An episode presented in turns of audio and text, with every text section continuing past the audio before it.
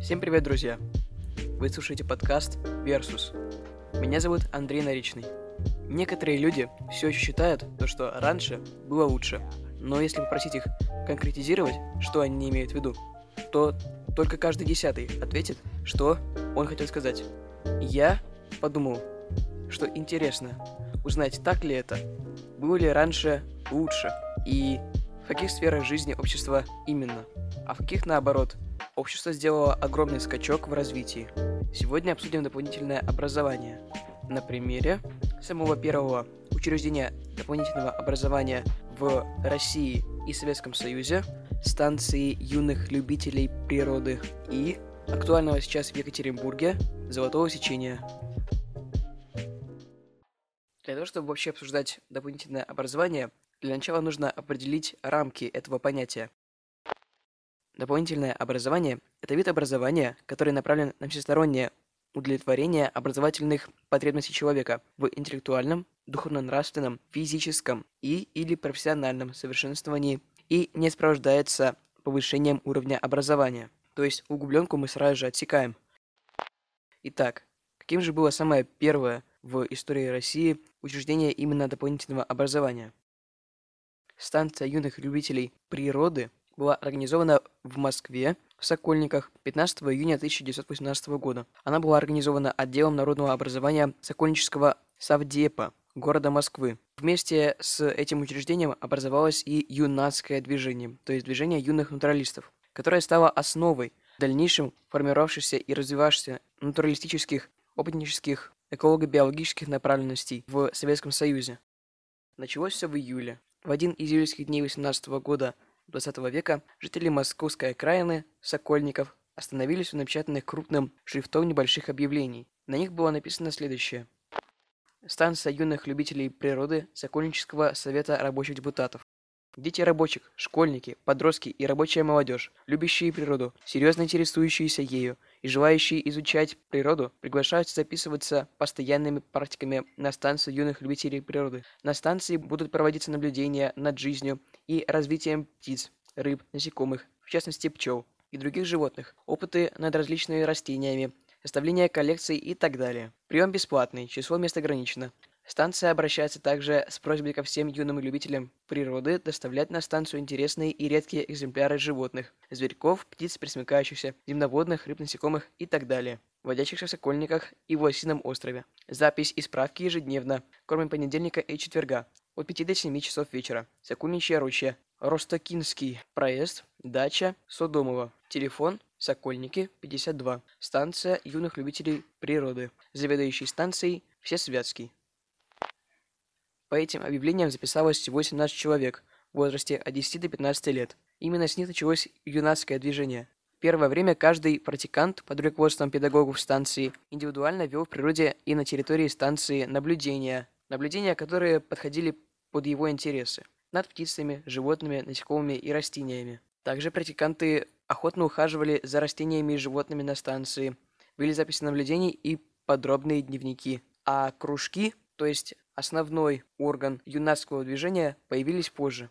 Самой первой проблемой станции была большая неоднородность общей учебной подготовки. В зависимости от уровня знаний и возраста детей, их разделили на старшую и младшую группу. Тогда еще в России, в Советском Союзе, не было общей государственной программы. В программу обучения станции входило преподавание русского языка, математики, астрономических и метеорологических наблюдений, музыки, чтения немецкого языка, техники монтирования биологических коллекций, рисования, фотографии. Смотрите, есть и основные предметы, которые изучаются в школе, в обычных школах. Классные занятия по биологии вел Святский, тот самый заведующий станцией. Проводились уроки по анатомии и физиологии растений и животных, по основам эволюционного учения, генетики и селекции, техники препарирования живых объектов, по основам работы с микроскопом и другие. Там были также и практические работы, и лабораторные работы, и проекты, такие как опыты с выращиванием семян, следы птиц, полевые мыши и их жизнь зимой и много других. Каждый из практикантов, по интересующей его теме, должен был уметь в течение двух недель написать реферат и защитить его перед сверстниками и преподавателями. То есть это аналог сегодняшних проектов. Правда, тогда они создавались за две недели, а сейчас на это дается целый год посмотреть хотя бы на современную МПК. К лету 2019 года юнаты уже более-менее определились своими пристрастиями и интересами к работе, поэтому начали формироваться кружки, огородники или ботаники, птичники или орнитологи, насекомники или энтомологи и водолюбы или гидробиологи. Работавшие в 2018 году на станции в качестве приходящих, юнаты с весны 2019 года поселились на станции в колонии, то есть была организована колония для юнатов, и теперь они жили уже там на постоянной основе в Сокольниках. Затем создавались и другие кружки, сельскохозяйственный, общественно полезный труд, организация уголков живой природы и лабораторных занятий в школах, труд и здоровье человека, методика кружковой работы, методика изучения эволюционного учения, погода и сезонные явления. С 2019 года биостанция выдвинула для опытной работы педагогов с детьми отрасли, наиболее доступные детям, такие как огородничество, садовство, пчеловодство, лесоразведение, мелкое животноводство, рыбоводство и особенно куроводство. С 19 по 21 марта 2024 года в Центральном доме крестьянина состоялась общемосковская конференция кружков юнатов. Созвание от 3-15 июня того же года, опять-таки в Москве, при самом активном участии педагогов и членов кружка юнатов станции был проведен Всесоюзный съезд юных натуралистов. И все же движение юнатов, так же как и сама московская биостанция в Сокольниках, развивались очень быстро. Мы видим то, что уже через 6 лет существования созывался Всесоюзный съезд юных натуралистов, и это большой прогресс. К 26 году кружок юнатов биостанции в Сокольниках был базовым, опытным кружком Центрального бюро юных натуралистов. То есть это московская, самая первая в истории Советского Союза биостанция дополнительного образования стала основой. Оно было очень важно для развития юнацкого движения по всей стране. Центральное бюро проводило свою инструкторскую руководящую работу через аппарат, который состоял из членов натуралистического кружка биологической станции юнатов в Сокольниках. Постоянно там работало три отдела – организационный инструкторский, отдел корреспондентский и издательский. То есть у юнатов было даже свое издание. Юный натуралист. Издания там были самые разнообразные. Младшие и старшие юнаты к тому времени сохранились. Младшие входили в секцию натуралистов. Работа в ней определялась интересами детей. Это там ботаника, энтомология, орнитология, метеорология, астрономия и другие. На них лежала только первоначальная ориентировочная работа в природе, а более опытные и взрослые юнаты входили в секцию исследований, вели уже более углубленную исследовательскую работу и специализировались на изучении целого ряда направлений и дисциплин. К 27 году кружок юных натуралистов центральной станции сформировался полностью. Без значительных изменений он продолжал активно и плодотворно работать до начала 30-х годов. В начале 30-х она фактически превратилась в другую организацию, и это уже не в нашей компетенции. Что, подводя итоги. Самым первым учреждением дополнительного образования в России и Советском Союзе была биостанция, то есть станция, в основном делающая упор на биологические науки. Основа движения юнатов. Там, после нескольких лет существования этой биостанции, была создана колония, то есть жили там дети постоянно. Направленности дополнительные также были еще музыка, чтение, рисование, фотография. И все это, конечно, вертелось вокруг биологических исследований. Что же мы имеем сейчас? Представитель современного дополнительного образования, наиболее популярный в Екатеринбурге, это «Золотое сечение». Полное название – нетиповая образовательная организация, фонд поддержки талантливых детей и молодежи «Золотое сечение».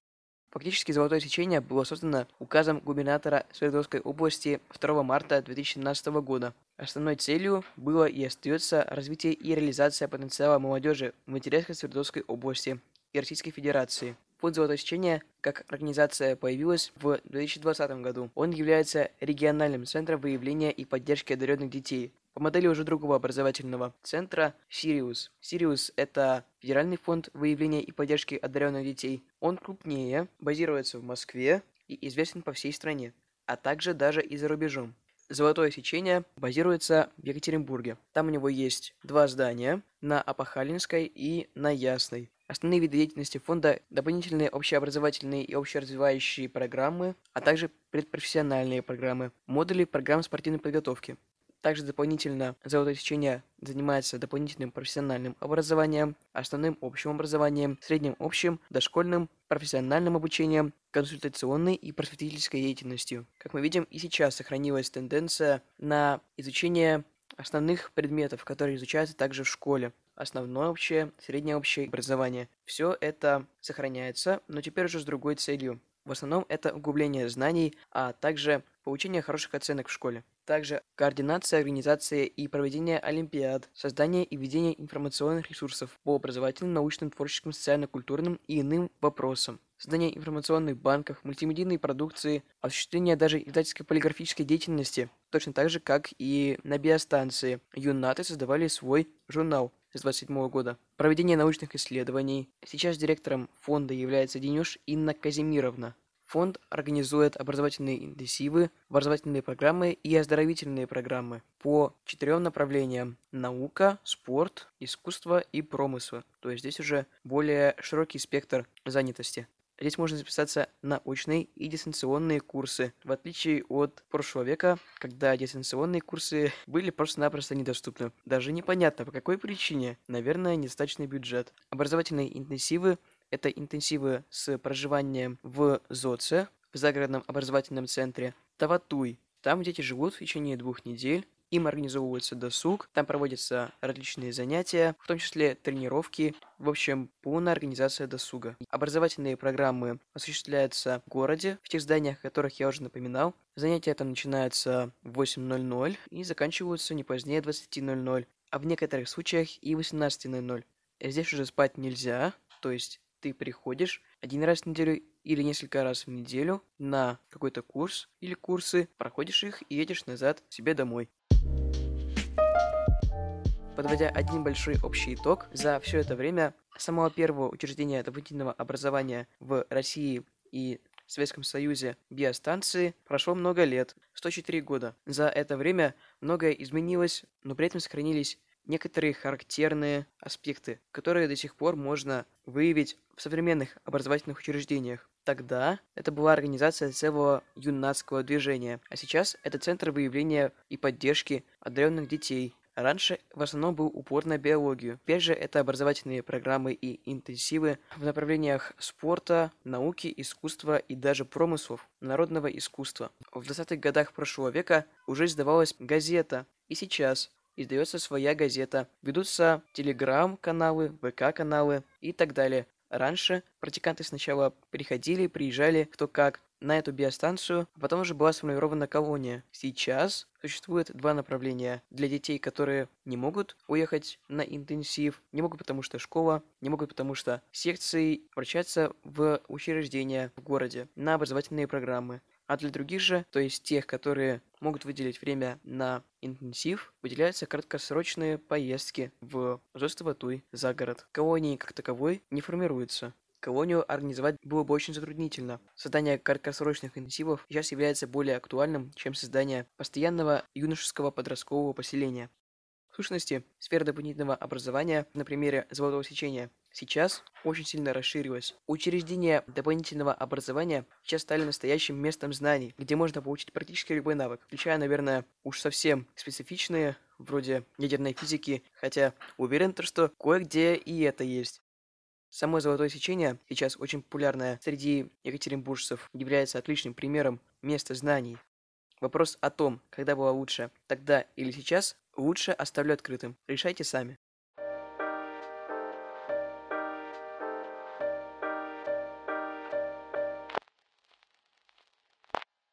Думаю, на этом можно закончить. С вами был Андрей Наричный. Это подкаст Versus. Если вам понравился этот выпуск, ставьте лайки, подписывайтесь, слушайте его на любой удобной платформе. Мы доступны на подкаст Addict, Soundstream и в Яндекс Музыке. Слушайте и дальше мой подкаст, а я буду радовать вас новыми выпусками. Следующий выпуск в следующее воскресенье. Вы пока там не скучайте. В описании я скинул ссылки на дополнительные материалы насчет дополнительного образования. Получается такая тавтология. Услышите меня в новом выпуске. Пока.